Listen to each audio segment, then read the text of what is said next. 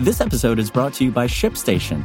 You know, some things take a lot of work, like sending little robots to far off distant planets. And just as that's challenging, so too is running a successful e commerce business, especially when there's so much to do.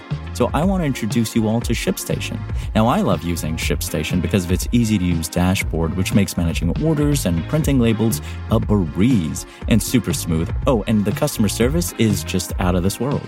It's exactly what you need to help grow your business. Sign up for your free 60-day trial at shipstation.com slash technews. That's shipstation.com slash technews.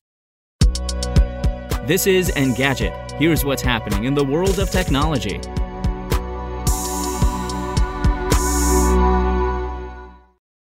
It's Monday, September 27th. Some new iPad mini customers aren't enjoying the tiny tablet's new screen as much as they'd like. 9 to 5 Mac reports that users, including The Verge's Dieter Bohn, have noticed a jelly scrolling effect where one side of the screen scrolls at a different rate than the other, producing a wobble occasionally noticeable in portrait view.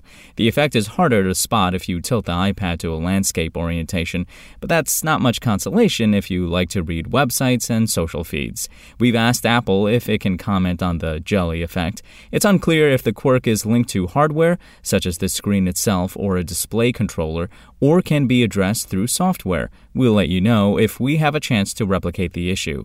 This won't necessarily hurt functionality, especially if you tend to use the iPad mini in landscape mode or view content that doesn't produce the effect. It's also uncertain just how widespread the issue really is. With that said, you probably won't be thrilled if you notice this wiggle on Apple's small but premium slate.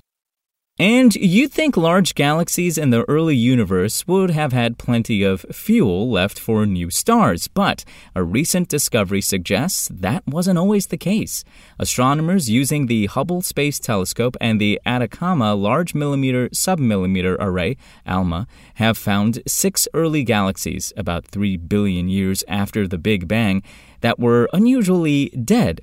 That is, they'd run out of the cold hydrogen necessary for star formation. This was the peak period for star births, according to lead researcher Kate Whitaker, so the disappearance of that hydrogen is a mystery. The team found the galaxies thanks to strong gravitational lensing, using galaxy clusters to bend and magnify light from the early universe.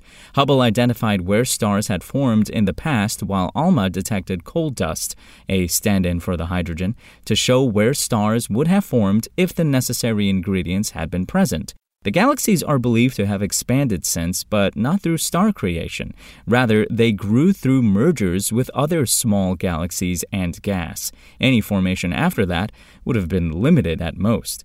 The findings are a testament to the combined power of Hubble and ALMA, not to mention Hubble's capabilities decades after its launch. At the same time, it underscores the limitations of both the technology and human understanding by raising a number of questions.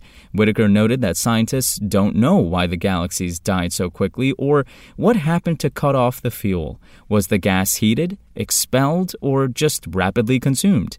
It might take a while to provide answers, if answers are even possible. If you want to catch the latest tech news as it's happening, check out Engadget.com or tune in again every weekday.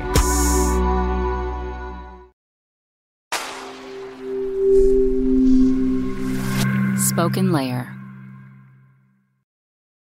Want to learn how you can make smarter decisions with your money? Well, I've got the podcast for you. I'm Sean Pyles, and I host NerdWallet's Smart Money Podcast.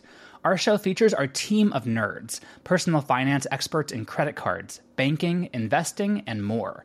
And they'll help you make the most of your money while cutting through the clutter and misinformation in today's world of personal finance. You'll get clarity on strategies to help you build your wealth, invest wisely, shop for financial products, and plan for major life events. Listen to NerdWallet's Smart Money Podcast wherever you get your podcasts.